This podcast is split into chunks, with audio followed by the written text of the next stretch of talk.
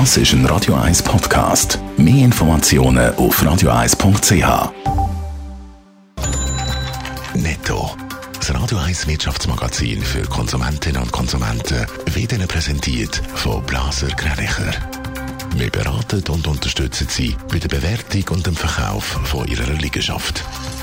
blasergreinicher.ch Adrian Sutter.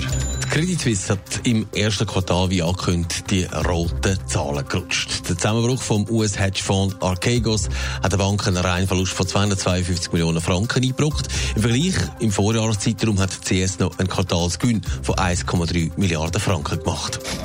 Die Wirtschaftsverband reagiert mit gemischten Gefühlen auf die Bundesratspläne zu weiteren Corona-Lockerungen. Der Wirtschaftsdachverband Economy Suisse begrüßt Planungssicherheit, möchte aber schneller aufmachen. Travail Suisse glaubt, dass der Plan eine weitgehende Normalität in der zweiten Jahreshälfte zulässt.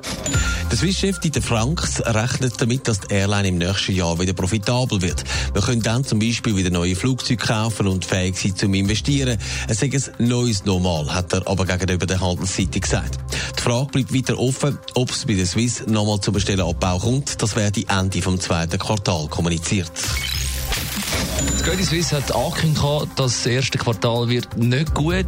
Der Hedgefonds-Skandal schlägt der Bank auf Kassen und aufs Gemüt. Adrian Sutter, wie sieht es jetzt konkret aus? Ja, vor zwei Wochen hat Credit Suisse angekündigt, man werde wohl mit einem vorsteuerlichen Verlust von 900 Millionen Franken aus dem Quartal gehen.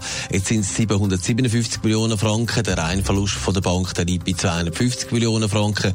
Eben, im Vergleich vor einem Jahr hat man in dem Quartal noch einen Gewinn gemacht von 1,3 Milliarden. Der ganze Hedgefonds-Skandal, der ist hauptschuldig, sieht man jetzt da auch Zahlen? Ja, der Arcadios-Zusammenbruch der belastet das Ergebnis von der Bank, wie schon gemeldet, mit 4,4 Milliarden Franken. Das hat ja vor Wochen für grosse Schlagzeilen gesorgt. Der hochverschuldete US-Hedgefonds ist im März seine Verpflichtungen gegenüber der CS und anderen Banken nicht mehr nachgekommen. Allerdings hat Credit Suisse da weitaus den höchsten Verlust gemacht von allen Banken. Aber ist das jetzt von dem Skandal?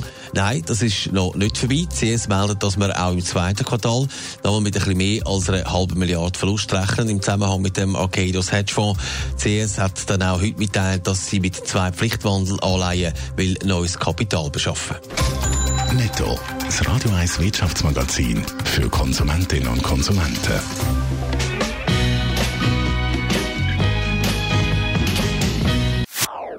Das ist ein Radio 1 Podcast. Mehr Informationen auf radio1.ch.